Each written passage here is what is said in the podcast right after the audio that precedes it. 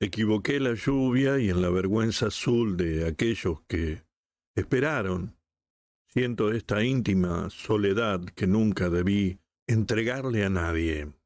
En el ámbito igual de la calle desnuda, al pie de cada metro saturado de olvido, un puñado de gotas destinadas va formando una rosa, edificada en pétalos de odio.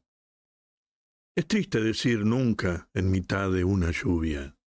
Yo no podré olvidarla simplemente. Cada uno conoce su noción de la entrega.